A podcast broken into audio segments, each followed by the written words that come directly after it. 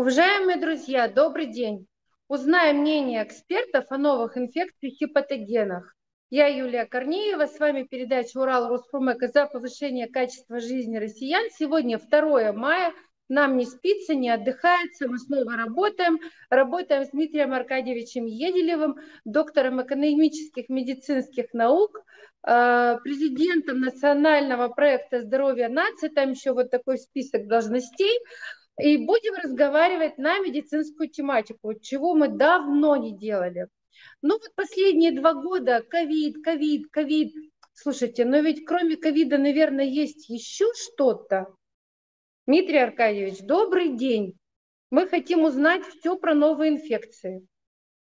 Здравствуйте, уважаемая Юлия Владимировна. На самом деле новые инфекции появляются у человеческого общества каждый каждое, наверное, поколение, и постепенно их становится все больше и больше. Мы их накапливаем, как любая, а, а, любой объект животного мира. Мы ими обмениваемся, что-то мы отдаем в животный мир, что-то животный мир приносит нам. То есть мы находимся в постоянном обмене инфекциями. Ну вот, как, например, недавно, по словам некоторых, тот же самый SARS-CoV-2 пришел от каких-то мышей панголинов. Ну, правда, мышь Мышь так и не поймали, и панголина не поймали, но тем не менее, к нам приходят различные птичьи гриппы, свиная чума и многие другие болезни, которые приходят то к нам, то от нас уходят. Мы находимся вот в таком постоянном движении, обмене с окружающим миром.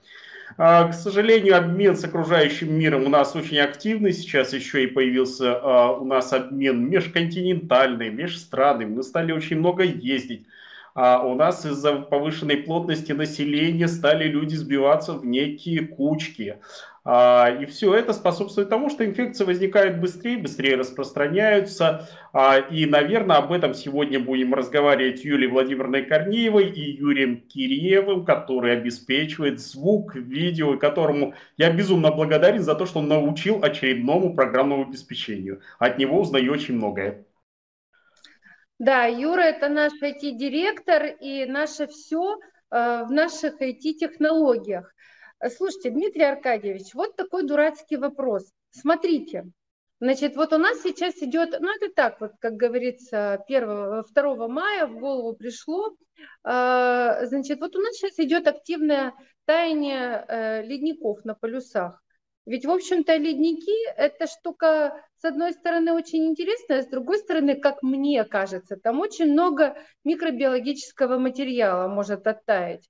Там могут оттаять э, пласты льда, которые там миллионы лет назад э, были заморожены в связи с климатическими изменениями э, на Земле. Там могут оказаться и патогены новые, и какие-то такие микроорганизмы, которые ранее человечество и не знало, потому что человека не было. Это как-то влияет?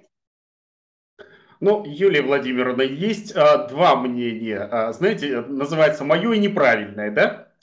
А, значит, а, все, что нам рассказывает телевидение, оно рассказывает, что в результате таяния появятся новые страшные болезни, и все умрут в ближайшее время. Но э, я, например, думаю, что это немножко не так, потому что ну, телевидение, его задача пугать, рассказывать страшные истории, потому что мы все знаем, что э, хорошими делами прославиться нельзя, и телевидение э, прекрасно знает, что хорошие новости э, имеют гораздо меньше просмотров, чем ужастики, страшилки, ну и прочие такие наполненные добрыми криками ужаса э, вещи. И поэтому телевидение постоянно пугает вот именно этим, страшными инфекциями, которые возникают возникнут из растающих льдов. Но на самом деле вы должны понимать одну простую вещь. Ну, оттает инфекция, которой болели, которой болели динозавры. Но динозавров нет, поэтому инфекция для динозавров это не очень страшно. Но я не думаю, что э, извиняюсь за то, что скажу, но дино, грипп динозавров или сифилис динозавров легко перепрыгнет на человека, да. А, то есть такого не бывает. Патогены все-таки, они, знаете, строго специфичны. Э, вирусы, которыми а, болеет большинство животных, ну, например, а, ваша кошка, да, не приведи Господи. Я знаю, что вы кошатница или птички, которые живут у вас на крыше, не обязательно перебросятся вам. Ну, то есть каждый вид болеет некой своей инфекцией. Поэтому оттаивший мамонт вряд ли заразит э, человека э, и вряд ли заразит собаку, которая ну, э, решит погрызть мама, э, кость мамонта. Но, во всяком случае, пока э, мы, я хочу напомнить, что на севере у нас достаточно развиты э, так называемые э, косторезы, косторезы то есть резьба по кости. Резьба, и я не да. Я не слышал, чтобы те, кто режет бивни мамонта, заражались э, мамонтинными болезнями. Поэтому то, что оттаивать не очень страшно, да, есть проблема. Оттаившие могильники не так давно, которые возникли. Это связано, ну, например, с э, сибирской язвой. А если это могильник, ну, в котором э, лежали животные э, э, больные и по каким-то причинам, ну, дико, дикие животные э, употребили мясо, да, это возможно возникновение э, болезней животных. А есть проблема, например, вы, э, мы с вами о ней как-то говорили, это проблема, ну, например, испанки, знаменитого вируса гриппа, который выкосил, никто до сих пор не может посчитать, то ли 50 миллионов человек, то ли 150 миллионов человек. Ну, то есть, грубо говоря, на порядок больше. Хочу напомнить, что ковид сейчас убил в районе 5,5 миллиона человек – а вот испанка, задумайтесь, э, за примерно такой же период, примерно за два года, умерла от 50 до 150 миллионов человек. Вот а испанка, например... Угу. Ужасно. Но, но э, я могу здесь поспорить с вами. Хочу напомнить, что испанка по большому счету прекратила вторую, Первую мировую войну. Потому что когда все поняли, что в окопах никого не остается, все кашляют, чихают и умирают, то в принципе началось и перемирие. То есть это большая инфекция, которая вызвала, а, да, надорвавшееся государство, но тем не менее оно очень серьезно, серьезно приостановило боевые действия. А, потому что скопление солдат в холодных, грязных, а, сырых окопах, конечно, способствовали ее очень быстрому распространению. Вот да. у нас испанка, например, уже появились первые трупы похороненных с испанкой. А, который у нас в вечной мерзлоте, что позволило нам, например, найти снова этот вирус. Mm-hmm. Это проблема, это проблема. И вот такая проблема может возникать именно из-за тех инфекций, которые возникли не так давно, и которые в силу того, что человечество интересуется, то есть, ну, вы же знаете, что э, а, все время говоришь ребенку, не суй пальцы в розетку, не суй пальцы он все равно с большей долей вероятности сунет пальцы в розетку. Вот то же самое. Мы говорим, не копайте трупы, а, не надо, не трогайте их, но черные копатели в надежде найти а, фашистскую каску, да, а, винтовку времен Наполеона Бонапарта, они продолжают рыть. При этом никто не гарантирует, что эти черные копатели, в том числе и там, где оттаяли эти наполеоновские солдаты 812 года, они не, не передадут какую-то инфекцию, которая была в те времена. Была в те времена. Ну да, я согласна с вами. Народ у нас очень любознательный. А, археология, народная археология у нас процветает. Это не только у нас, по всему миру это процветает. И мы знаем много всяких негативных таких э, опытов, когда после раскопок что-то случалось. Давайте в этот праздничный день поговорим на непраздничные темы. Ну, с медиками-то разговаривать можно об этом постоянно, поэтому э, я думаю, что для вас это не новость. Ну а для наших коллег, ну, пусть э, посмотрят и послушают новую тематику. Я думаю, что это очень полезно и важно в сегодняшнее время. Вот смотрите, вирусно-патогенный мир для человека все-таки стал другим. Мы это фиксируем. Вот какие все-таки сейчас угрозы э, для человечества основные новых вот этих патогенных инфекций есть? Вот основные, просто хотя бы перечислим. То, что мы знаем, это ковид и далее. Ну, Юлия Владимировна, существует порядка 40 инфекционных заболеваний, которые так или иначе рано или поздно проснутся, либо они а, а, активны в нашем обществе. Ну, например, мы сейчас почему-то все молчим о ВИЧ-инфекции, да? да. А, мы о ней как, как бы забыли, а почему мы не скажем, а, не дадим, то есть мы засекретили статистику, мы не можем говорить, сколько у нас инфицированных, ВИЧ-инфицированных, но я вам могу сказать, что это огромная проблема. То есть как практикующий врач я постоянно, так или иначе, сталкиваюсь с этой проблемой, потому что проблема огромная среди молодежи, а, никто уже не вспоминает, что а, желательно при беспорядочных половых связях, если они вдруг существуют, не приведи Господи, ну, бывают такие у нас э, спортсмены, спортсмены, да, а все-таки существуют средства защиты, потому что хочу напомнить, что впервые о ВИЧ как о серьезной проблеме начали говорить именно в среде порноактеров которые практически друг друга поперезаражали, и потом схватились за голову, что, оказывается, есть эта проблема. И вот такие проблемы мы невольно отставляем на второй план, но между тем они существуют. То есть инфекции внутри нашей популяции есть. Есть инфекции, периодически происходят вспышки, которые мы, нам пока удается э, каким-то образом снивелировать. То есть вспышки не, э, не та вспышка, как в Китае SARS-CoV-2, когда захватила весь мир, остановила транспортное сообщение, нарушила социальную э, структуру, нарушила систему общения, вызвала э, огромную э, эпидемию неинфекционных заболеваний, в том числе и психиатрического генеза. Э, и все это, ну, это не самый опасный вирус, который вырвался, потому что если бы, например, в Африке не остановили вирус Эбола, а, Эбола, который возник а, буквально еще в прошлом году, была достаточно серьезная вспышка. Хочу напомнить, что там летальность вообще зашкаливающая, огромнейшая.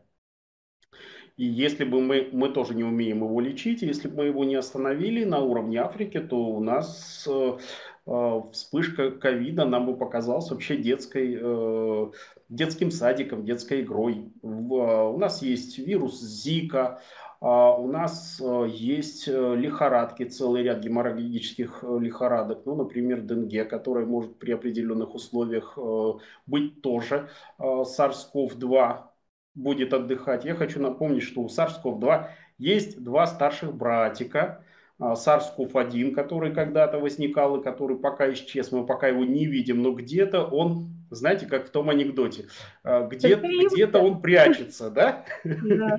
Вот. У нас есть Мерс, его старший братик, который э, периодически вспыхивает на территории Саудовской Аравии, ну, Аравийского полуострова, но удается его сдержать. А Мерс гораздо более летальный, опасный в сравнении с SARS-CoV-2, который сейчас вырос. Он он э, хуже передается, но если он научится быстро передаваться, то нас ждет с очень высокой летальностью очередная пандемия. Но рассказывая об этом, я бы хотел э, напомнить, а вы знаете, есть такое у вас заболевание, которое называется уральская геморрагическая лихорадка с почечным синдромом. Нет, я такого Юлия не Владимир. слышала. У вас на Урале есть, у нее несколько названий, несколько названий. Одно из названий это уральская геморрагическая лихорадка с э, почечным синдромом. Ей заболевают Нет, ну, в мире... Ну, праздник, ну что-то хорошее, можно сказать. Так я, я сейчас расскажу, как она протекает, как люди умирают от нее ужасно. Вот. А я это, э, я это рассказываю. Почему? Потому что э, я, насколько понимаю, Урал Роспромека называется, и поэтому не упомянуть Урал мы не можем. Конечно. Мы не можем. Да, На да, самом деле от этой геморрагической лихорадки умирает в год более 10 тысяч человек. Это, это проблемная э, вещь, которая существует во многих странах мира.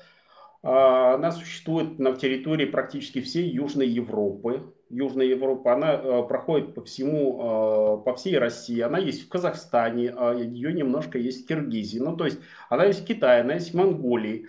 А, у нее есть хорошее пока качество. Э, основным резервуаром уральской геморрагической лихорадки с почечным синдромом является мыши. Как это ни странно, грызуны, мыши и крысы. Мыши полевки периодически ее приносят в дома, в дома особенно сельских жителей. А, это лихорадкой периодически болеют э, любители охоты, любители рыбалки, а, любители э, ночевок в э, палатках на свежем воздухе. А, она, у нее есть сезонность, осень, весна, но тем не менее, очень опасное заболевание. Когда-нибудь, скорее всего, а, мы о нем знаем, об этом заболевании уже, наверное, лет 50. Лет 50. А, и мы ждем, что наступит такой момент. Знаете, какая интересная особенность? А, мышки нас заражают, людей. но человек человека заразить не может. Mm. То есть она не передается между людьми. Э, мышки заражают. Вот а, вы, Юлия Владимировна, скажите, пожалуйста, вы, э, у вас сильно чисто дома? Вы чистюля? Ну, скажем, все относительно. Потому что, ну, назвать наш дом родильной палатой сложно. Но это, наверное, ни к чему. Но в целом прибираем. Вот замечено, что э, уральская геморрагическая лихорадка возникает в домах, где убирают плохо, и в домах, где очень сухо. Дело в том, что э, mm. мышки, мышки в процессе жизнедеятельности, они э, э, выделяют всякие там вещества, у них выходят э, с мочой, с калом и так далее. И если не убирается в доме, возникает из вот этих выделений пыль, вот эта пыль и является наиболее опасной. А, У меня дома если... спецназ, два, два кота. Они душат всех мышей.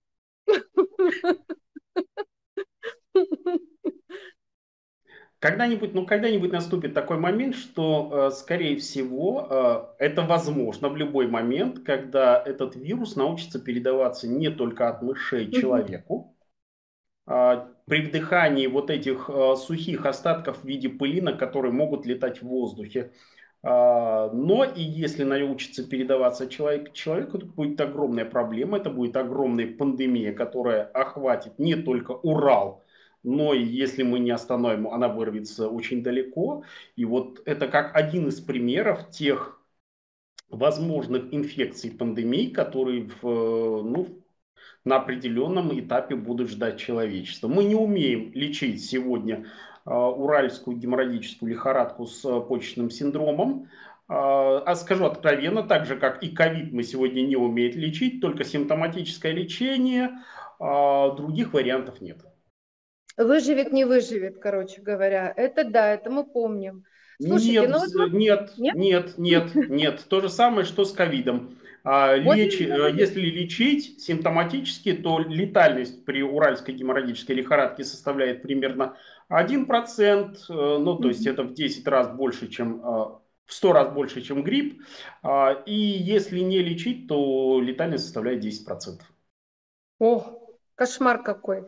Вот смотрите, вот вы как раз прям подобрались к следующему вопросу, который я планировала вам задать у нас же научно-практический характер нашей передачи, и хотелось бы вот все-таки этот уклон научно-практический э, сегодня немножечко как-то приподнять, потому что много говорится о патогенных флорах и так далее, о болезнях, но на самом деле люди до конца не понимают, что откуда берется и чего стоит опасаться.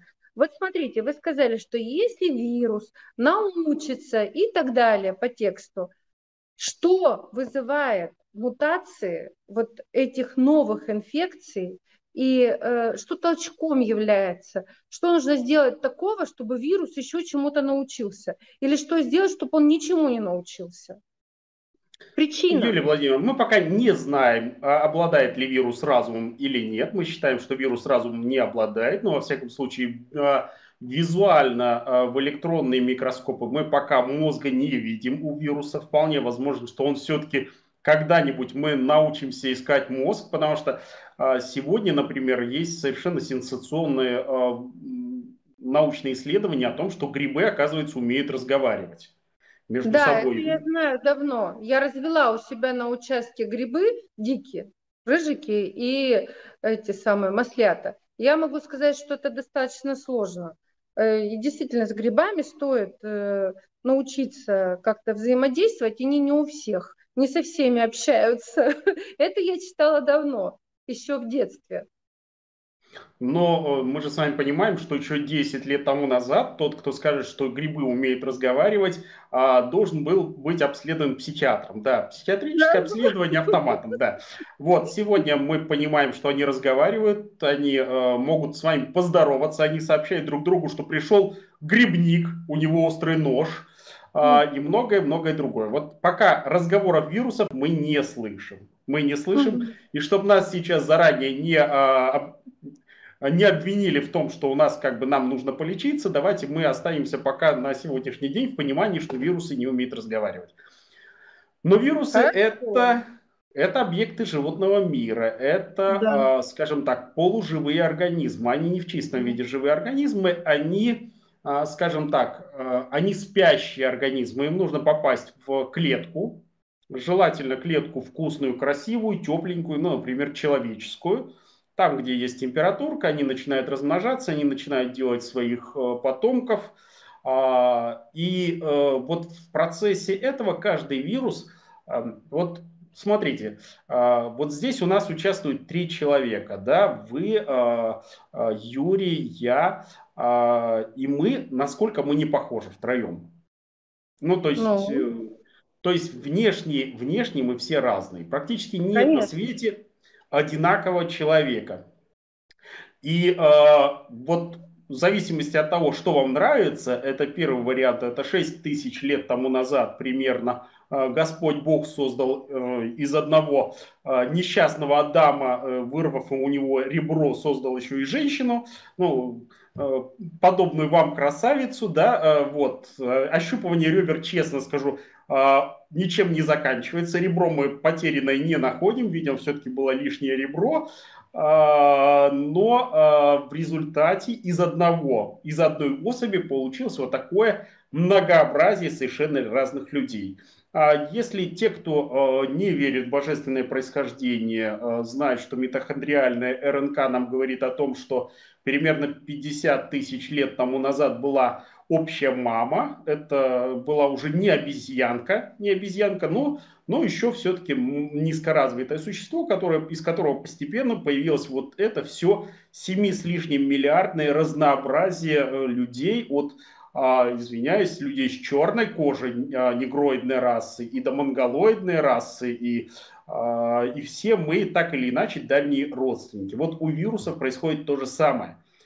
Когда они размножаются, каждый из них становится немножко разным. Ну, то есть нет одинаковых вирусов. Они все немножко меняются, они все друг на дружку не похожи. Угу. В результате появляется кто-то, кто лучше приспособлен, чем все остальные. Ну, то есть все остальные так или иначе погибают, а этот продолжает род. И складывается, знаете, такого своего рода дерева, дерева из частично высохших э, веточек, частично растущих вверх, растущих в разные стороны, вот вирус распространяется именно таким образом. Это общее э, для всей природы, для э, всего биологического разнообразия правила. В результате появляются вирусы, которые, например, а, выпрыгивают с мышек, научились, вот то, о чем мы говорили с вами по уральской геморрагической лихорадке, научились выпрыгивать из мышек в человека – они не все выпрыгивают, выпрыгивает только какая-то часть, но тем не менее у них появилась э, новая территория. Ну, грубо говоря, как человек когда-то вышел с африканского континента, э, из Израиля, как говорят евреи, да, и написано в Библии, э, с африканского континента, как говорят антропологи, в результате он пришел в Европу. Это вот такое же переселение, как из мышки в человека, да, пришел в Европу, потом каким-то образом пересек этот несчастный э, Берингов пролив э, и попал в Америку. Ну, то есть, таким же образом вирусы расселяясь, каждый раз они приспосабливаются. Ну, например, попали, э, попал э, человек... Ну, давайте все-таки антропологическую теорию, я вот попытаюсь немножко раз, развести, да.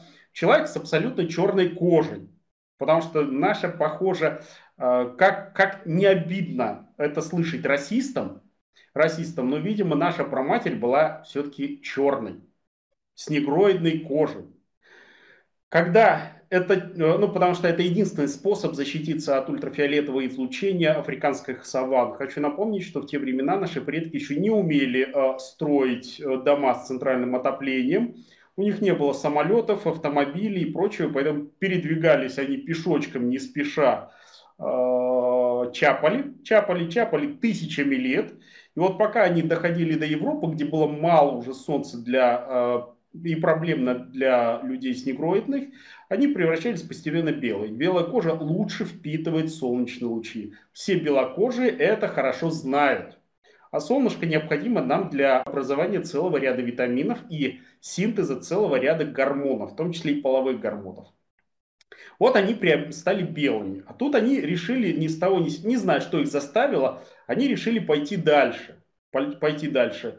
А, и э, зачем они пошли за этот полярный круг? Вообще, какого наши предки поперлись в Россию? Сидели бы в Африке тепло, хорошо. Им надо было освоить эту холодную страну, нашу холодную страну.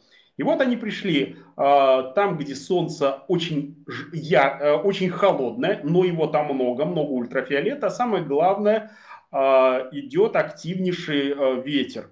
И у них вдруг изменился разрез глаз. А, вот нечто подобное происходит с вирусом.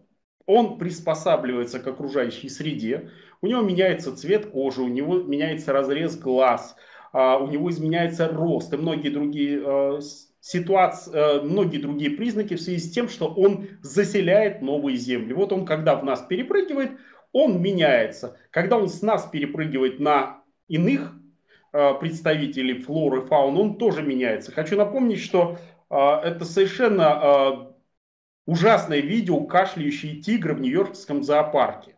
Когда человек, который кормил, кормил тигров, тигры ковидом не болели. Но человек, который кормил тигров, ну, до вот этого товарища кошки были не больными.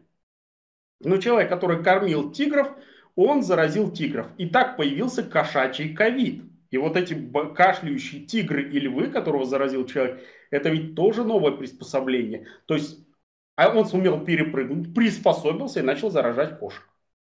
Вот ну, да. так существует мир. Слушайте, ну вот смотрите, на самом деле я понимаю прекрасно, что э, есть макромир, есть микромир, и все мы это прекрасно понимаем. А, ну, макромир – это все, что мы видим вот тут вокруг. Все, что касается микромира, ну, это мы, естественно, не замечаем, потому что э, люди, которые не занимаются с научной точки зрения этими исследованиями, ну, как правило, не задумываются о том, сколько вокруг нас всего тут крутится, и какие вирусы, и какие патогены, э, как говорится, мышей передушили, слава тебе, Господи.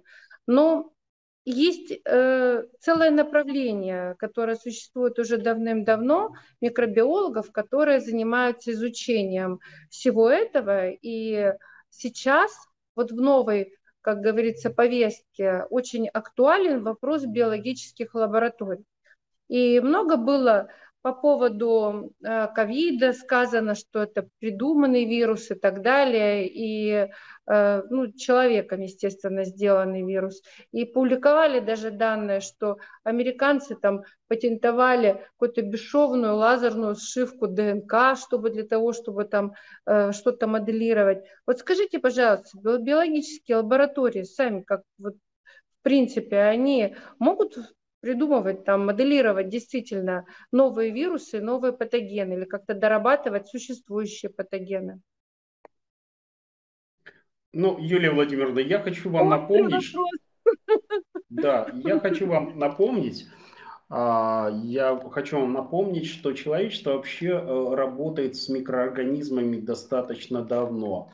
Первый микроскоп возник э, в XVI веке в 16 веке. Его э, изобрели э, голландские мастера, которые делали очки Янсены. Затем появился некий Левенгук, который его усовершенствовал, и мы вдруг увидели, что оказывается есть мир намного меньше, чем мы умеем видеть. С тех пор мы практически работаем с этим миром. Мы, э, этот мир помогает нам ну, становиться лучше, красивее. Мы э, в результате взаимодействия с этим миром получаем многие, много новых лекарств. Ну, например, мы получаем благодаря взаимодействию с этим миром э, инсулин. Мы уже, нам уже не нужно э, ловить этих безумно хрюкающих поросят для того, чтобы зарезать, достать из них поджелудочную железу, получить из нее, ну там в результате нескольких э, химических, химико-механических, точнее манипуляций получить инсулин и вколоть его больным. Мы получаем это благодаря микромиру. Когда мы берем в руки, например, кружку с пивом, мы должны понимать, что это тоже микромир. А когда вы пьете ряженку, вы а, понимаете, что это тоже микромир. Когда а, вы с отвращением понимаете, что в результате того, что не положили в холодильник кусок мяса, оно завоняло, это тоже микромир. Этот микромир, в котором мы живем. Микромир есть внутри нас. Хочу напомнить, что микробиота – это важнейшая часть, как мы сегодня понимаем, человеческого организма. И без микробиота человек жить не сможет. Попытка жить в стерильных условиях. У нас было несколько а, таких ситуаций, когда медицина умела ну, в результате определенных действий получать абсолютно стерильные э, организмы, в том числе и человеческий организм, э, заканчивалась неудачей, потому что как только нарушался человеческий микромир наш, который существует в нас, мы погибаем, нарушается. Микромир человечества интересовало всегда, и умение... Для того, чтобы изготовить хорошее вино, необходимо очистить винные дрожжи от всех иных дрожжей. Пивоваренные, например, да? Они портят вкус, они дают горечь, они дают привкусы и так далее. Поэтому а вот делая дрожжи, это, наверное, один из первых был, а, был искусственный организм, который вырос, ну, который человечество вырастило, это сделало пивные, а, так называемые винные дрожжи. Человечество меняет микроорганизмы, меняет микроорганизмы для того, чтобы получить а, новые возможности для человеческого тела. Плюс мы, научи, научившись работать, э, расшифровав геном, проведя процедуру так называемого секвенирования, мы сегодня а, учимся редактировать в том числе и человеческие гены. Ведь в Китае уже появился первый ребенок с редактированными генами, когда наследственные заболевания удалось убрать на генетическом уровне. Поэтому все, что сегодня происходит, э, сейчас начинается, идет новая, ну, как э, некоторые говорят, новая научно-технологическая революция, когда э, все, что раньше мы создавали для того, чтобы победить природу, чтобы создать новые дома, чтобы повысить э, обмен информацией. Вот мы, находясь э, между нами где-то тысячи по две километров, мы друг друга видим, слышим, можем говорить.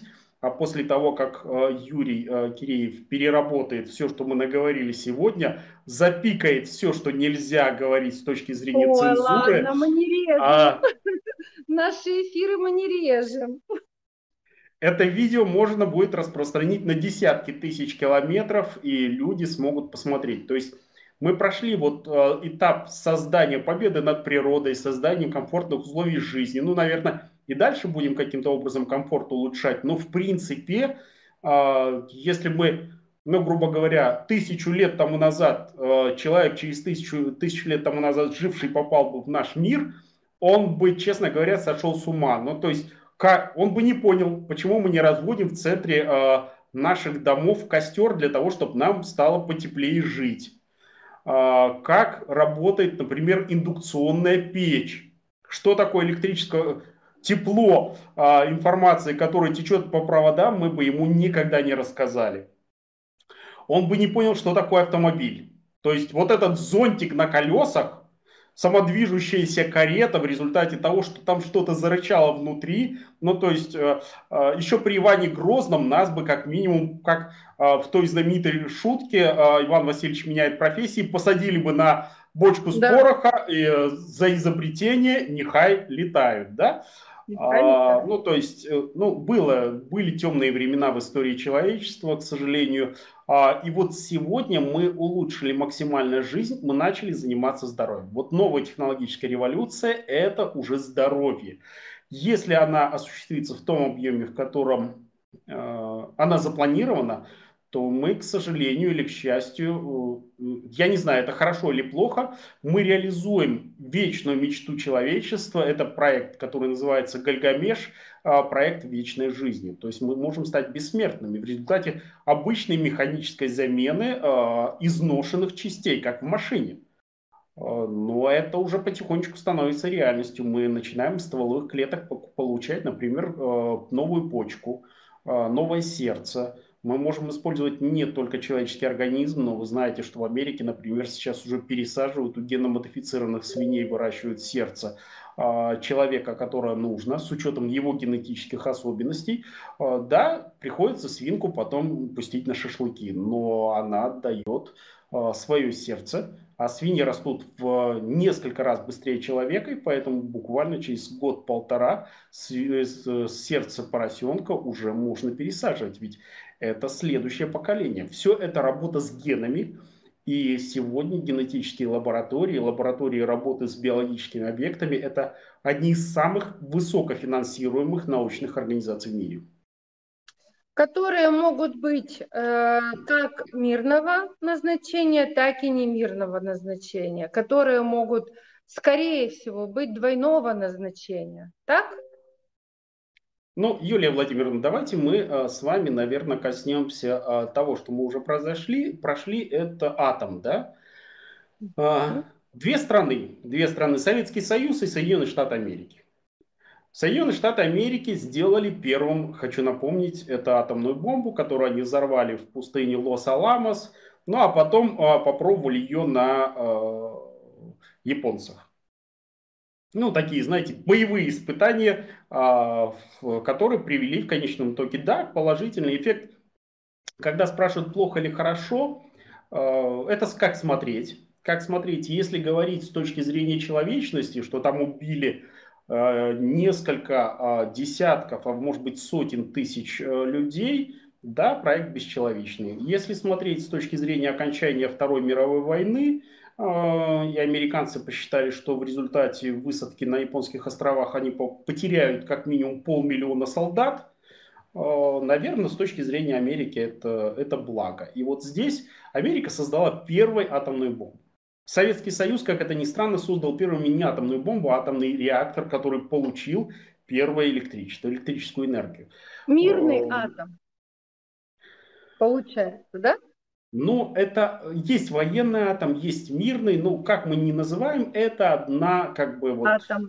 Это атом. Это все равно атом. Это все равно технологии, ядерные технологии, технологии Конечно. разрушения, распада ядра, с выделением энергии. Вот в биологии такая же ситуация. А, можно использовать для получения добрых вечных вещей, а можно использовать для получения злых вещей. Вот а, особенности работы с микроорганизмами, они, а, они в том и заключаются, что у добрых людей в добрых руках это получается добрый, хороший проект, у злых людей в злых руках это может превратиться в оружие. Понятно. Ну, раз уж мы с вами работаем э, в выходной, я считаю, что могу пошалить и задать вам в лоб вопрос. Э, многих интересует, до конца никто так и не сказал. Мне интересно ваше мнение. Ковид – это рукотворный вирус или нет? Э, Юлия Владимировна, это очень две большие группы, которые разделяются на тех, кто говорит да и нет. Я оперирую а, высказываниями, а, наверное, четырех людей. А, это высказывание президента Соединенных Штатов Америки, да. Это высказывание государственного секретаря Соединенных Штатов Америки, это да. И высказывание двух нобелевских лауреатов, в том числе Люка Монтенье, который человека, который нобелевский лауреат именно вирусолог, это да. Сегодня, то есть, грубо говоря, политические деятели говорят да, Э, я думаю, что они имеют право говорить, потому что мы знаем, что вирус э, с вирусом SARS-CoV-2 все-таки работали американские ученые. И э, этому есть подтверждение, есть научные публикации 2015 года, где американский ряд американских ученых, то ли 6, то ли 8, в журнале Lancet выступает против работ с биологическим вирусом, коронавирусом, который повышает его патогенность, повышает его заразность, э, ну и так далее. То есть это и есть официальная публикация, она научная, она, ее можно найти в, в том числе и в интернете, там немножко сейчас заблокирована страница, но скрин и все осталось. То есть э, то, что американские ученые работали с этим вирусом, да. То, что китайские ученые работали с этим вирусом в Ухане, это да. Более того, в Китае находится крупнейший специалист именно по коронавирусам, и то, что они с ним, скажем так, они а, его там терроризировали, это да. То, что он мог возмутиться и превратиться, выскочить из пробирки, я не вижу никакой проблемы. Дело в том, что а, на протяжении истории Земли, на протяжении работ в биолабораториях вирусы неоднократно выскакивали и патогенные микроорганизмы выскакивали из лабораторий, в том числе и у вас на Урале есть до сих пор засекреченная. Это знаем, да. Но, но мы не можем говорить, потому что в Российской Федерации, как и в Советском Союзе, до сих пор это является государственной тайной. Поэтому вирусы вырывались, вырываются и будут вырываться. И то, что этот вирус а, вот понимаете, когда говорят, этот вирус природного происхождения, отлично, покажите. Природе этого вируса не существует, ну то есть так не бывает. А, если бы показали хоть одну попытка заразить этим вирусом летучих мышей, заканчивается ничем. Летучие мыши SARS-CoV-2 не болеют. То есть это не вирус летучих мышей. Можете на эту мышь хоть закашляться на нее она не заболевает. Панголины, давайте поймаем, поймаем этого броненосного товарища, чихнем и кашляем ему в нос, он не заболеет, то есть эти вирусы не перепрыгивают на животных. Так не бывает. Если они оттуда появились, они туда должны легко уходить обратно. А, сегодня этого нет, поэтому сомнений в том, что это искусственного э, вируса искусственного происхождения, пока нет. Понятно. Ну, собственно говоря, я тоже разделяю с вами это мнение, э, хотя я не врач, не микробиолог, но в детстве мне нравилось читать это все. И периодически, конечно, тянет на э, подобные статьи, и смотришь все это, ну, и в конце концов, голова что же есть, соображаешь, для какой цели и зачем это все производится. У меня тогда такой прямой еще один вопрос. Ну, мы ковид-то победили или нет? Или нас ждет очередная волна, которая там пятая по счету, по-моему, уже. Ну, Юлия Владимировна, я вам хочу напомнить э, две, наверное, цифры. Две цифры. Первая сегодня. Есть такой, есть университет Джона Хопкинса. Это а, один из самых уважаемых, ну, входит в двадцатку самых уважаемых университетов планеты Земля. А, такой, знаете, очень у него он свой, специфичный, своеобразный, но э, его факультет э, биологии, биологии действительно один из лучших на планете Земля, если не самый лучший. Э, и они ведут статистику. Можно открыть и посмотреть. Вот я сегодня, сегодня утре, утром, ну, по делу, правда, заглянул на его страничку. На его страничку э, за вчерашний день в мире зарегистрировано 22 миллиона случаев, э, новых случаев ковида. Это Чего? выше, чем вторая волна. Mm. Ну, то есть, если сравнивать со второй волной, то это больший показатель, чем вторая волна. То есть, если говорить о том, что четвертая волна была, ну, вообще там э, зашкаливал за 100 миллионов, то это, в принципе, спад. Но 22 миллиона больных, хочу напомнить, что все началось, на самом деле, я официальную цифру скажу, э, неофициально мы пока не понимаем, когда. Но официально все началось 17 э, ноября 2019 э, года, когда в Уханьскую больницу привезли всего одного чихающего, кашляющего пациента с пневмонией 17 ноября 2019 года. И вот этот один пациент, с одного пациента, возможно, их было немножко больше, но есть официальная зарегистрированная дата привоза первого пациента. С него все началось. Внимание, вопрос. У нас сейчас 22 миллиона таких первичных пациентов. Может ли пандемия закончиться? Нет, она не закончится. Инфекция будет продолжаться.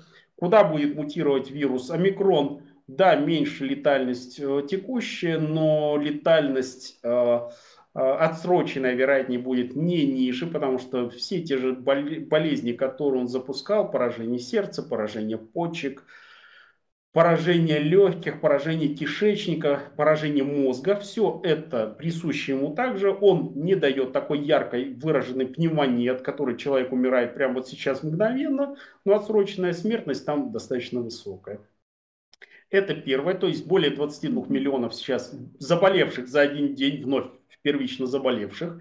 Это угу. много, э, это не способствует окончанию пандемии. А, вирус продолжает мутировать. Сейчас мы видим 5 штаммов, которые э, так или иначе, ну мы пока не знаем, куда они выродятся. Они точно не исчезнут, они должны так или иначе, кто-то из них все равно проснется, кто-то из них все равно прорвется, у них уже есть признаки того, что они дадут пятую волну пятую волну, нам стало легче. По сравнению с первой волной мы существенно снизили летальность, мы хоть как-то его научились лечить, мы пока не до конца понимаем патогенетический механизм, у нас пока нет от него лечения, ничего, никакого лекарства, кроме вакцины, вакцинации. Мы все так же говорим, что желательно провести вакцинацию.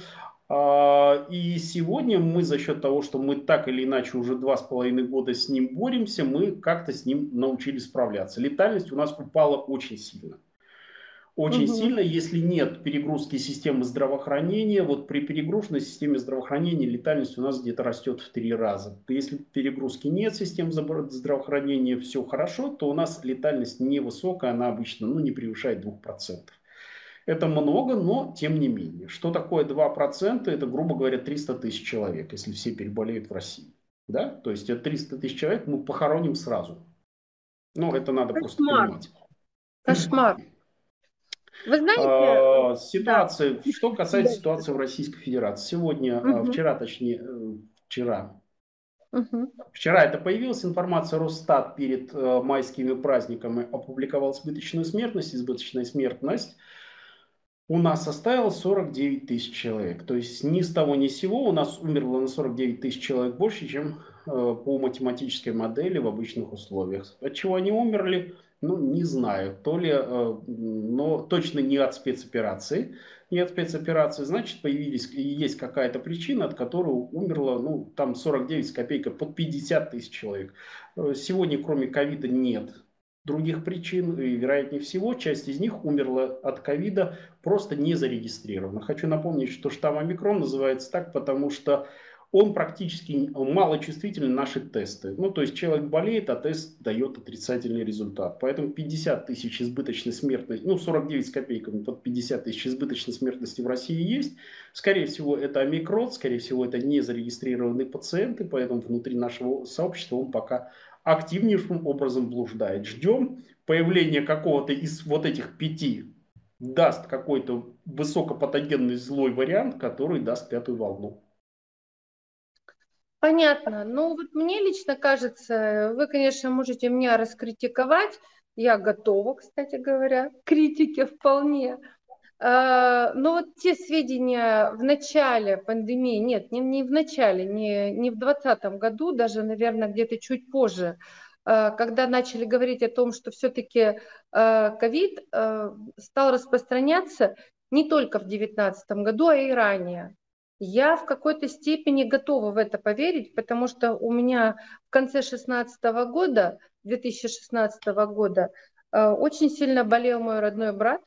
И когда появились первые э, признаки ковида, я сразу поняла, что болел он тогда ковидом. Ему точно так же его госпитализировали, его вводили в медикаментозную кому. И если бы врачи э, на 16 дней, между прочим, и если бы врачи тогда не сделали все, э, то я думаю, что мы бы, наверное, не общались уже. Э, последствия у него точно такие же, как после ковида. Вот, и э, в карточке было написано э, атипичная пневмония, вирусная неизвестная этиология. Как-то так. Вот, поэтому я тоже думаю, что, наверное, это вот не прям в девятнадцатом году, может, в девятнадцатом году вырвалось это все, и, может быть, э, набрал, набрало силу определенную, вот. Ну, мне почему-то видится, что все, все эти исследования, они проходили наверняка и ранее, и эти болезни, они фиксировались. Вот в связи с этим у меня э, все-таки к вам вопрос все про этот несчастный ковид. Вот смотрите, все равно сейчас уже люди научились, и врачи, вы сейчас только что сказали, более-менее э, понимают, с чем они имеют э, дело, и люди э, тоже стали отображать. Вот все-таки давайте, кроме э, вакцинации, что должен человек делать для того, чтобы оставаться здоровым с учетом развивающейся вот этой коронавирусной ситуации? Мыть руки, маску носить, это уже, я так понимаю, не совсем актуально. Делать что?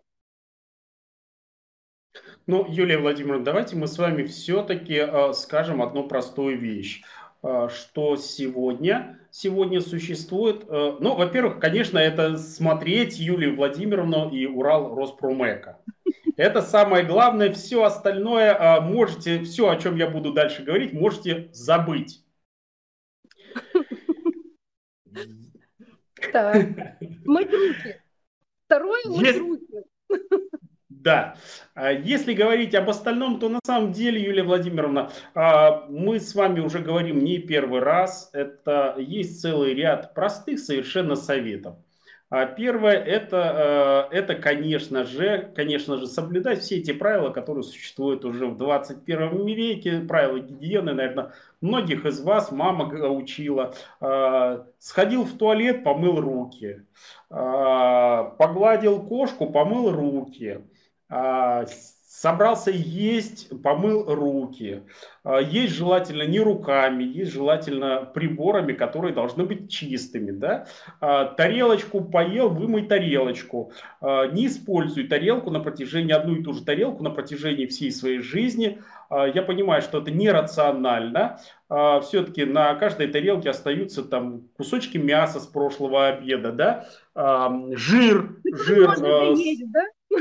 Да, в принципе, это потери энергетических, потери калорий, но тем не менее. То есть э, есть простые совершенно вот правила гигиены, которые существуют. Желательно принимать душ.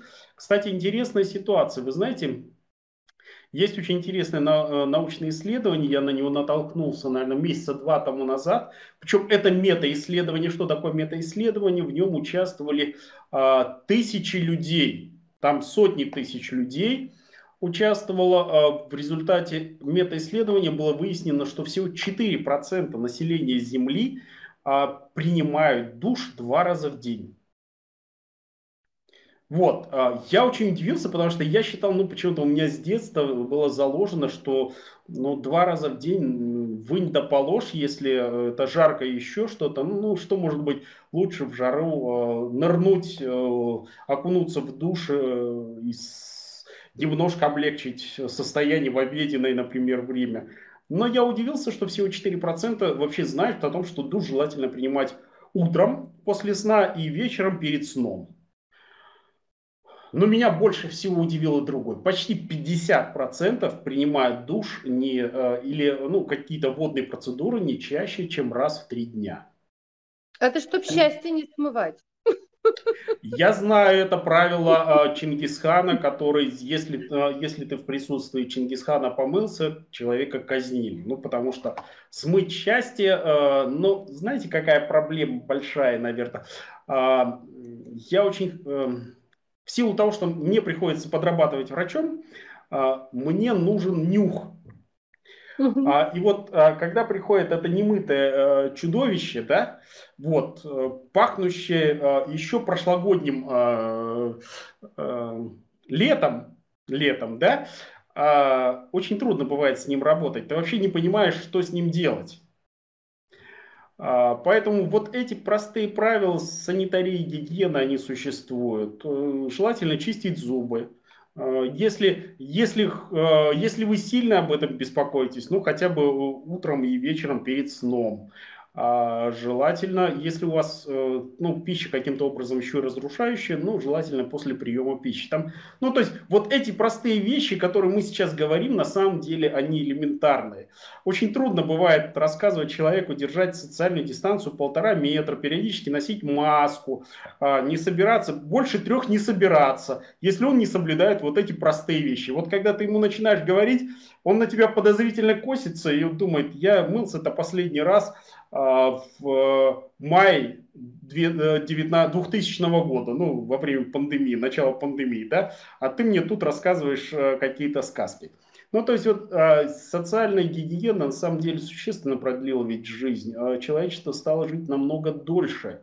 А, и этому вина а, то, что мы построили теплые жилища, то, что мы используем транспорт, то, что у нас появился лекарственное обеспечение и методы обследования, которые не знали наши предки, ну и, наконец, а, те санитарные правила, которые существуют и которые мы применяем. Это понятно. Значит, ну вот кроме все-таки, я буду пытать вас, кроме э, вот этих санитарных всех мероприятий, которые, мне кажется, в 21 веке для любого нормального человека, они бесспорны, что еще? Какой-то витаминный комплекс, может быть, э, какое-то особое питание. Ну, вот просто какой-то набор таких э, советов для того, чтобы иммунитет э, удержать и остаться здоровым. Ну, наверное, я бы тогда начинал другого. Вот у Юлии Владимировны, да, а, на шее, на, а, ну, скромно скажу, на позолоченной цепочке, да, обижаете золото, а, находится камень, и, судя по всему, это уральский самоцвет, да? Да. Я правильно понял. А скажите мне, пожалуйста, а почему вы его носите, Юлия Владимировна? Вот кроме, кроме того, что он тяжелый, тяжелым а, камнем висит на шее. Вот зачем вы его одели? Ну, это сердолик, это камень здоровья, это агатовая группа. Я вообще к камням отношусь немножко по-другому. Я с ними тоже разговариваю, как грибы. Но не отправляйте мне туда, пока еще рановато. Я люблю камни. Они а, обладают тоже лечебными всякими свойствами. Ну вот смотрите, первое, первое, наверное, лечебное свойство – это хорошее настроение. То есть да. вы, повесив этот камень, который, опять же, камнем на шее висит, тяжелый, большой, массивный, постоянно о себе напоминающий, при, а, приподнимает настроение. Это точно.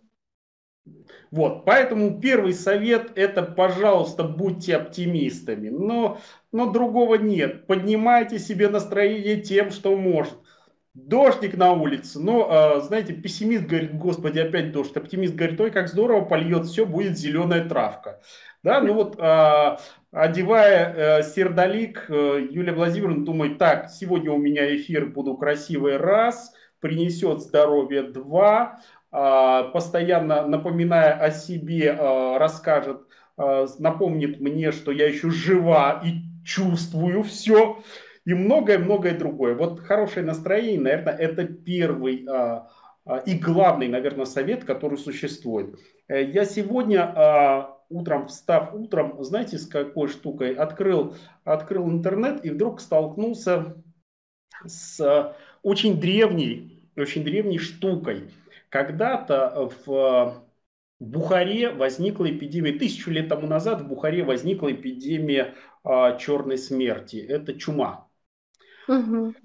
И в Бухару пришел э, человек, в, то, в тот момент, это, наверное, был врач номер один на планете Земля, Абу Али Ибн Синна, он же известен нам как Авицена. Э, человек совершенно удивительной судьбой, мы до сих пор не до конца понимаем, ну, каноны врачебной э, науки, которые он создал, они на протяжении уже тысячелетия являются вдохновителем медицинского сообщества. И многие даже и читают. Там есть много устаревших, конечно, понятий, но основы некоторые там существующие а, являются ну, вот базовыми. Вы знаете, что первое, когда он пришел, и весь город в ужасе, весь город, что, что такое чума, никто не знал. Он, кстати, первый предположил, а, а, что чума имеет структуру микроорганизмов. То есть это его первое предположение. До него никто не говорил о том, что миазмы это, скорее всего, микроорганизмы, которые существуют, ну, бактериальной угу. природы.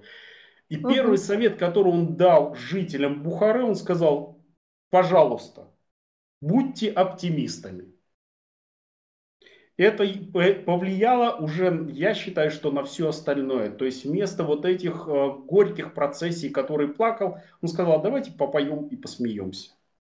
Его сначала восприняли как сумасшедшего. Вот, э, потом его а, некоторые религиозные деятели попытались разорвать на а, тысячу мелких авицен.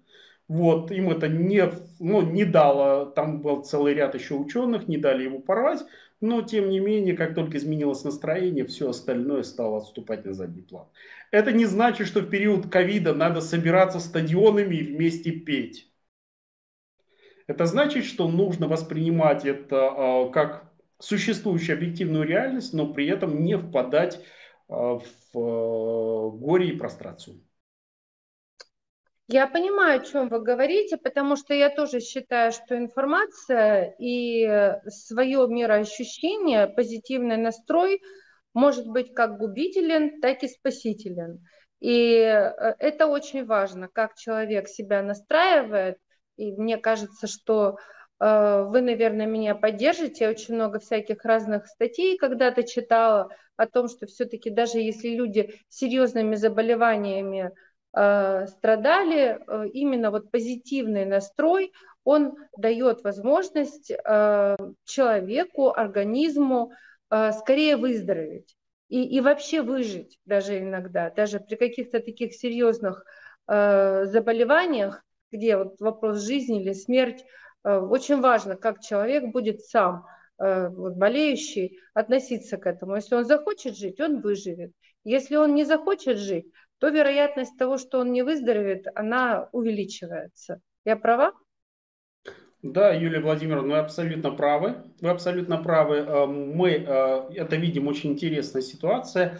А если мы видим пациента больного, который, э, у которого хорошее настроение, то мы с большей долей вероятности говорим, он выживет. Замечено, кстати, среди военных врачей, что у оптимистов быстрее заживают раны, быстрее проходит жидкий стул, и многие другие вещи. То есть оптимисты а, это люди, которые быстрее выздоравливают.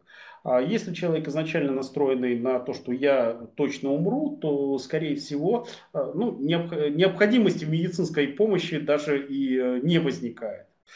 Это замечено с незапамятных времен, именно поэтому сегодня мы первое, что говорим, пациенту улыбнитесь.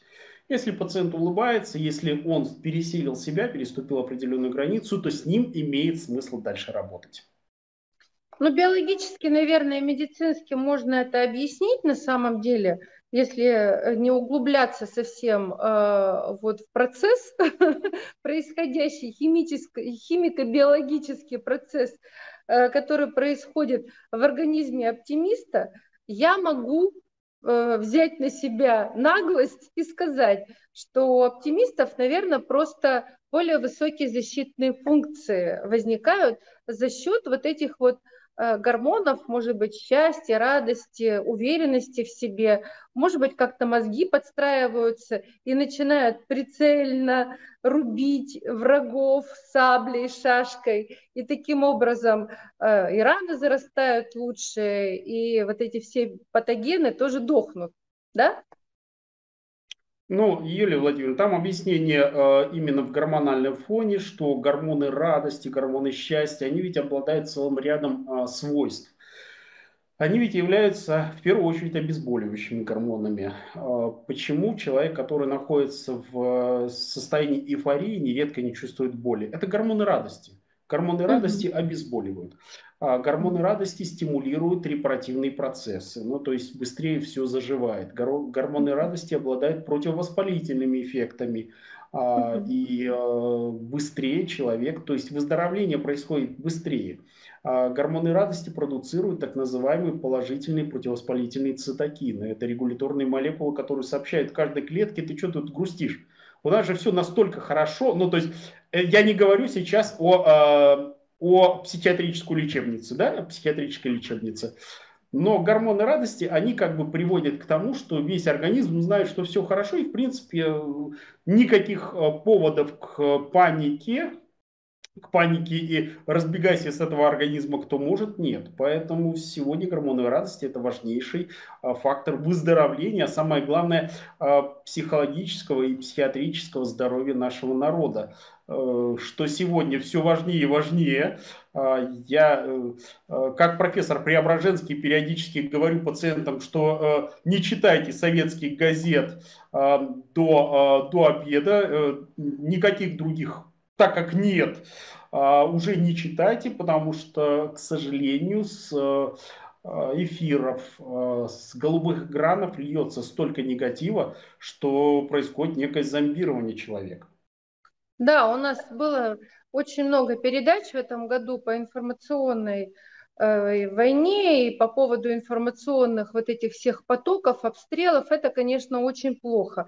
И вот доктор не дает соврать. Тут действительно влияет э, и на самочувствие, на здоровье людей. Мы все-таки называемся, наша передача «Урал Роспромека» за повышение качества жизни россиян, а здоровье – это, безусловно, э, то качество, которое, без которого невозможно жить. То есть здоровье свое нужно всеми существующими э, способами укреплять и даже просто таким простым, как ну, поднимать себе настроение.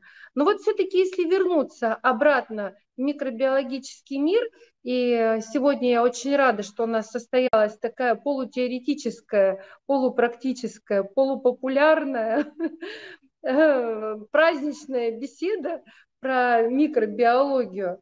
Смотрите, как доктора, как человека, который занимается наукой много лет, э, скажите, пожалуйста, вот наши ученые, ученые, ну, допустим, российские ученые, если взять, да, и, или даже пусть, ладно, в целом ученые, сколько веков изучают э, именно вот микробиологический мир? Вы сказали с 16 века, да? Нет, Елена Владимировна, мы увидели, мы увидели бактерии в 16 веке, вот благодаря голландцам, голландским очковым мастерам. А, но на самом деле о существовании а, микромира мы знаем, точнее догадывались примерно а, уже 24 века. Вот. А вот за последние, допустим, 100 лет, но ну, произошел же просто ну, прорыв какой-то в микробиологии и в медицине, соответственно. Вот мне хочется от вас, как от эксперта, услышать, как быстро будет взлетать вот это вот ракета знаний по микробиологии. Что вот вообще ждать еще от микробиологов, от врачей такого прорывного, чтобы э, для нас, для людей это способствовало на повышение качества жизни, на улучшение условий Юлия Владимировна, я бы даже сократил, наверное, вообще про а, микромир мы узнав в XVI веке э, революцию, мы совершили примерно с э, второй половины XIX века.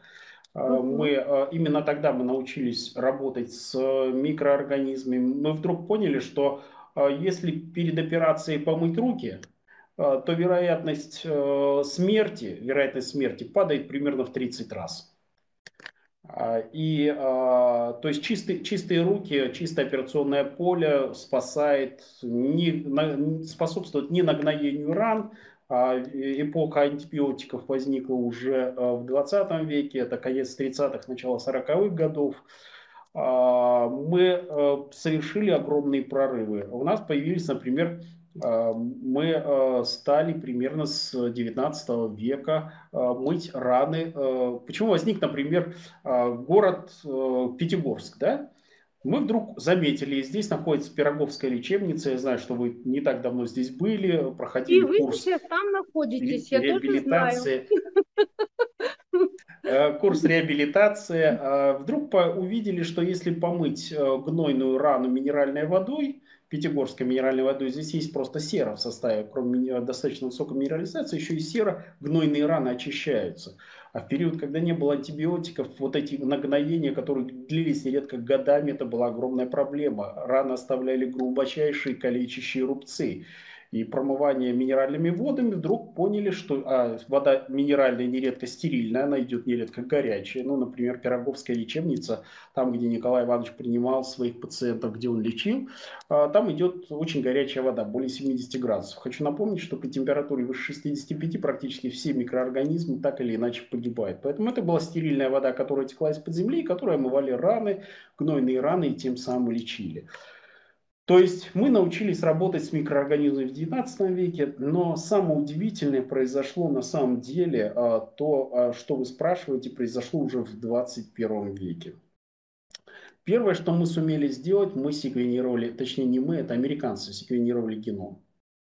А, до сих пор мы, кстати, вот здесь можно рассказывать все, что угодно про импортозамещение, но если завтра э, в Российской Федерации не будет американского оборудования и американских реактивов, э, мы э, укатимся в 20 век, потому что создание сегодня, сегодня тестов, например, вот говорили о тест-полосках на ковид, да, различных тестов, ведь это на самом деле не российская, это международная технология, которые, в которой, да, участвовали российские ученые, но не на заглавных ролях. Э, это были, э, ну, скажем так, на уровне, э, сред, на среднем уровне.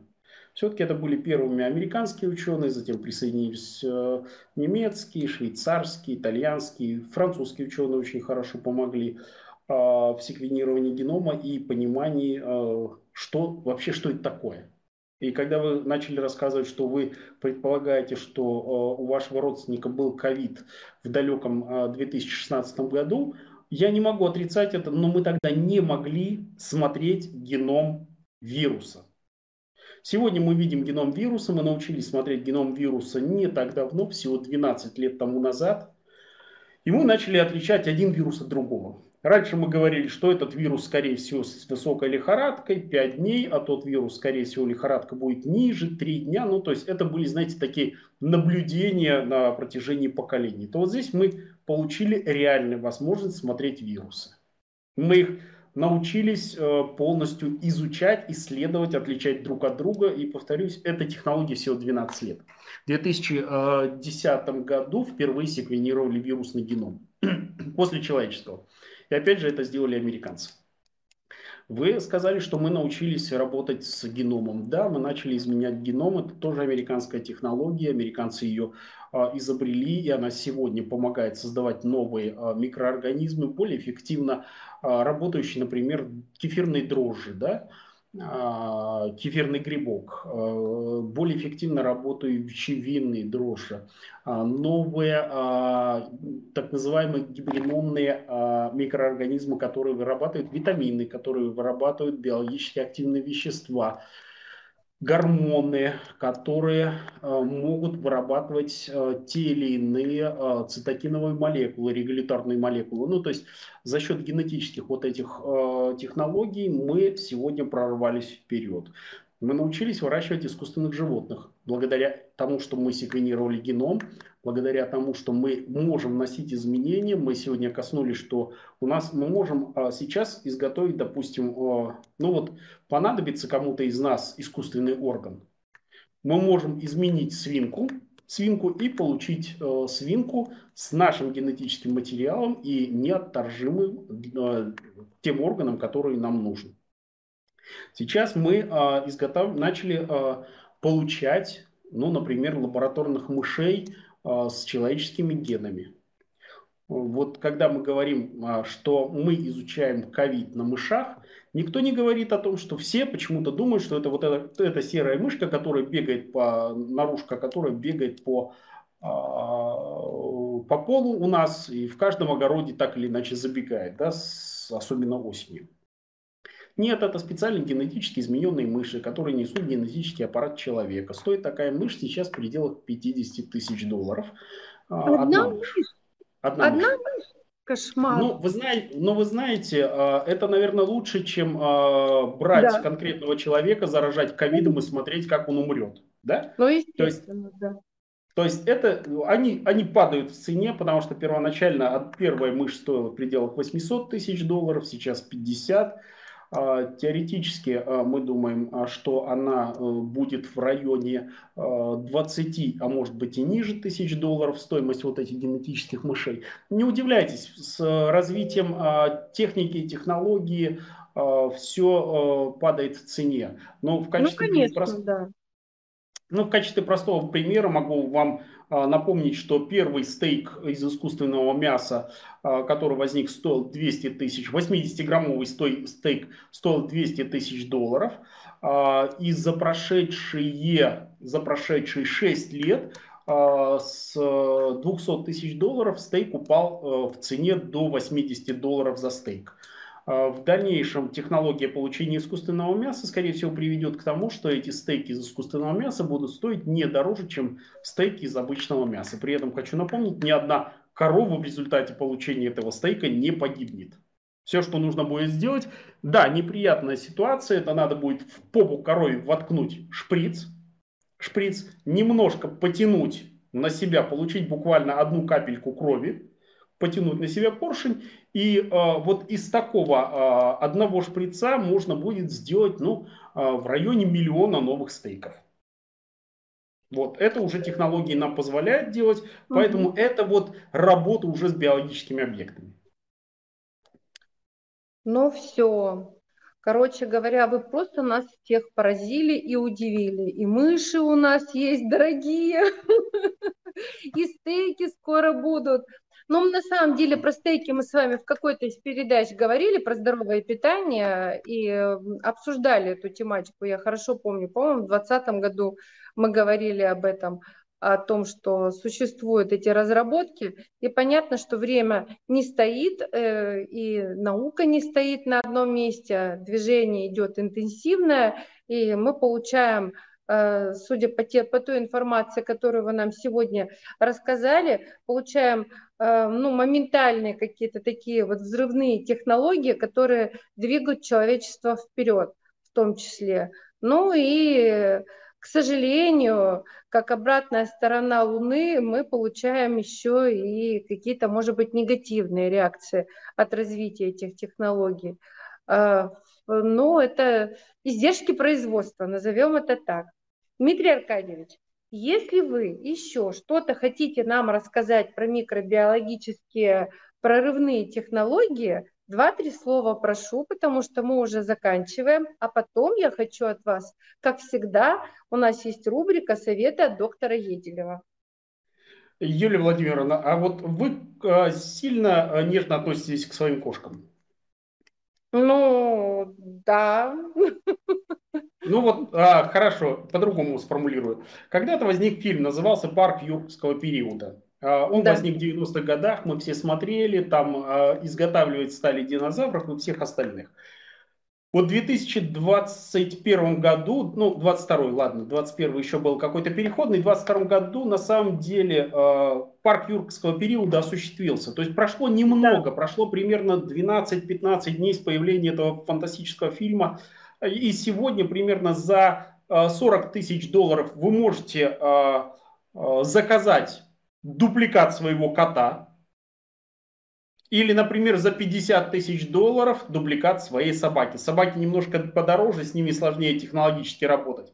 То есть в Америке уже действует компания, которая, получив клетки вашего животного, вам выращивает полный полную копию животного на момент, если вы его любите и боитесь потерять. Вот это уже сегодняшняя реальность. И мы должны понимать, что когда-нибудь наступит момент, когда мы даже Юлию Владимировну, может быть, клонируем. Но я это понимаю, это все движение идет вперед, и сложно очень сказать с точки зрения э, духовности и с точки зрения правильного подхода, что есть хорошо, что есть плохо но однозначно наука должна двигаться вверх, и она должна развиваться. Значит, перегибы, какие-то перекосы, они по ходу, допустим, там длинной прогулки всегда возможны, но я думаю, что, наверное, наверняка человечество все-таки выберет правильный путь. То, что касается, там, допустим, э, вот этих вот новых предложений по выращиванию милых сердцу животных, у меня немножко другой подход. Э, вы знаете, у меня и та, и другая кошка, можно сказать, э, я их брала от своих знакомых, но это беспородные двор-терьеры. Вот. И так получившись, э, получилось, что ну, они не нужны были. И одного кота я взяла, и вторую кошку тоже я взяла. Ну, это мне они нужны. И для меня важно, у меня кошек много было, естественно, раз я кошатница, все-таки кошки столько не живут, сколько люди. Для меня важна ну, уникальность э, того животного, которое у тебя есть. Ну, пусть оно будет не похоже совсем на предыдущую твоего любимца, но это будет новое что-то. Пусть. Ну, хорошо, я тогда очень жестко вам отвечу, не обижайтесь на меня, ладно? Но в последней серии, последней серии а, вот этого бессмертного, а, уже, наверное, бессмертного, вошедшего в историю фильма, а, парк юрского периода, выяснилось, что вот этот весь парк возник только из-за одной проблемы. Это очень богатый американский миллиардер потерял случайно в аварии свою дочь. И он разработал технологию, он оплатил разработку технологии клонирования из оставшихся клеток его дочери. И девочка, которая называется его внучкой, на самом деле является полной копией его дочки, которую он изготовил потому что он ее случайно потерял. Вот эти все динозавры, это были только этапы, этапы клонирования человека. Ну вот как пример, я, я про котов сейчас не говорю, но вполне возможно, что когда-нибудь появится технология, когда мы сможем э, восстанавливать потерянными э, нами э, э, дорогих нашему сердцу людей. Я не ну, сильно жестко ответил. Да нет, он, это же тема обсуждается на самом деле в мировом сообществе научном, и она уже давно обсуждается. Я думаю, что э, думать об этом надо, надо понимать, надо э, прорабатывать в том числе и юридические вопросы, потому что кроме э, вопросов духовного характера, там возникает очень много юридических вопросов. Когда ты говоришь просто о каком-то животном, ну не каком-то, сейчас есть такие животные, у которых и паспорта есть, и все, и тоже у меня много всего. Вот. Но уж и человек это тут совсем сложно. Мы с вами, кстати говоря, предложение э, на эту тему сделать отдельную какую-то передачу, потому что тема интересная, и э, все-таки наша платформа, она несет научно-практическое направление, я думаю, что э, будет очень даже любопытно порассуждать и на эту тему. Как вы? Да, Юлия Владимировна, о том, как будет развиваться некоторые направления медицины, интересно будет пообщаться. А, я бы предложил вам еще одну тематику на, э, в преддверии больших праздников. Это медицина войны. Медицина да. войны. Ну и в качестве совсем шутки, если захотите, то а, сейчас немножко, знаете, в растерянности все медицинское сообщество, потому что наше министерство выпустило вдруг методическую рекомендацию, что этим летом в России будет эпидемия холеры. Вот, вышло, вышло огромное, огромный там объем уже приказа об усилении мер в связи с возникновением холеры. Вот может быть о тех инфекциях, которые существовали в Российской империи, которые мы так или иначе забыли, может быть, и стоило бы коснуться, потому что э, кто его знает? А вдруг Минздрав что-то уже знает о том, что мы еще не знаем. Поэтому вот некоторые из этих вещей, может быть, стоило бы коснуться. Но по поводу 9 э, мая мы с вами уже предварительно договаривались, обязательно, уважаемые наши зрители, пользователи, ждите от нас 9 мая эфира на тему э, медики в Великой Отечественной войне и их подвиг, их э, все, что может сделать медик для человека, это сохранить жизнь, и мы безмерно благодарны. И за время ковида, мне кажется, э, тоже медикам нужно высказать огромное, э, нижайшее спасибо за то, что сохранилось столько жизней и за то, что вы нам даете возможность, э, и вы в том числе, Дмитрий Аркадьевич, потому что я знаю, вы активно в красных зонах были, принимали участие э, в разных лечебных мероприятиях ковидных больных. Вам тоже большое спасибо. Ну, Юлия Владимировна, спасибо и вам, вашей площадке, потому что в э, момент, когда все были немножко в растерянности, вы перешли в онлайн форматы, вы стали, и у вас огромный охват, я знаю, там сотни миллионов просмотров, и э, вот это все очень помогает, потому что одно дело э, это те, кто болеет, совсем другое дело те, кто в ужасе каждое утро открывает страшные списки, и начинает трястись. Вот это снижение напряженности в обществе, это очень важно. Я бы отдельно, кстати, коснулся наших уважаемых преподавателей, ведь а, на них легла тоже огромная нагрузка. А воспитатели детских садов, которые многие из которых да. заболели, потому что дети принесли а, в подарок воспитателям, а школьные учителя, а преподаватели вузов, на самом деле, а продавцы магазинов – а работники общественного транспорта. Ну, на самом деле, это подвиг всего народа, и здесь э, медики – это один из, э, одна из составных частей того подвига, который совершали в том числе и вы. Не преуменьшайте свои э, очень такие центровые позиции, э, потому что медики, да, мы, конечно, естественно, все общество э, активно боролось с ковидом, но медики, они все-таки во флагмане, потому что без медицины, как выяснилось, э, очень высокотехнологичный, развитый человек ничего из себя не представляет. Какой-то маленький вирус может его просто-напросто опрокинуть сразу. А мы переходим э, к советам от доктора Еделева.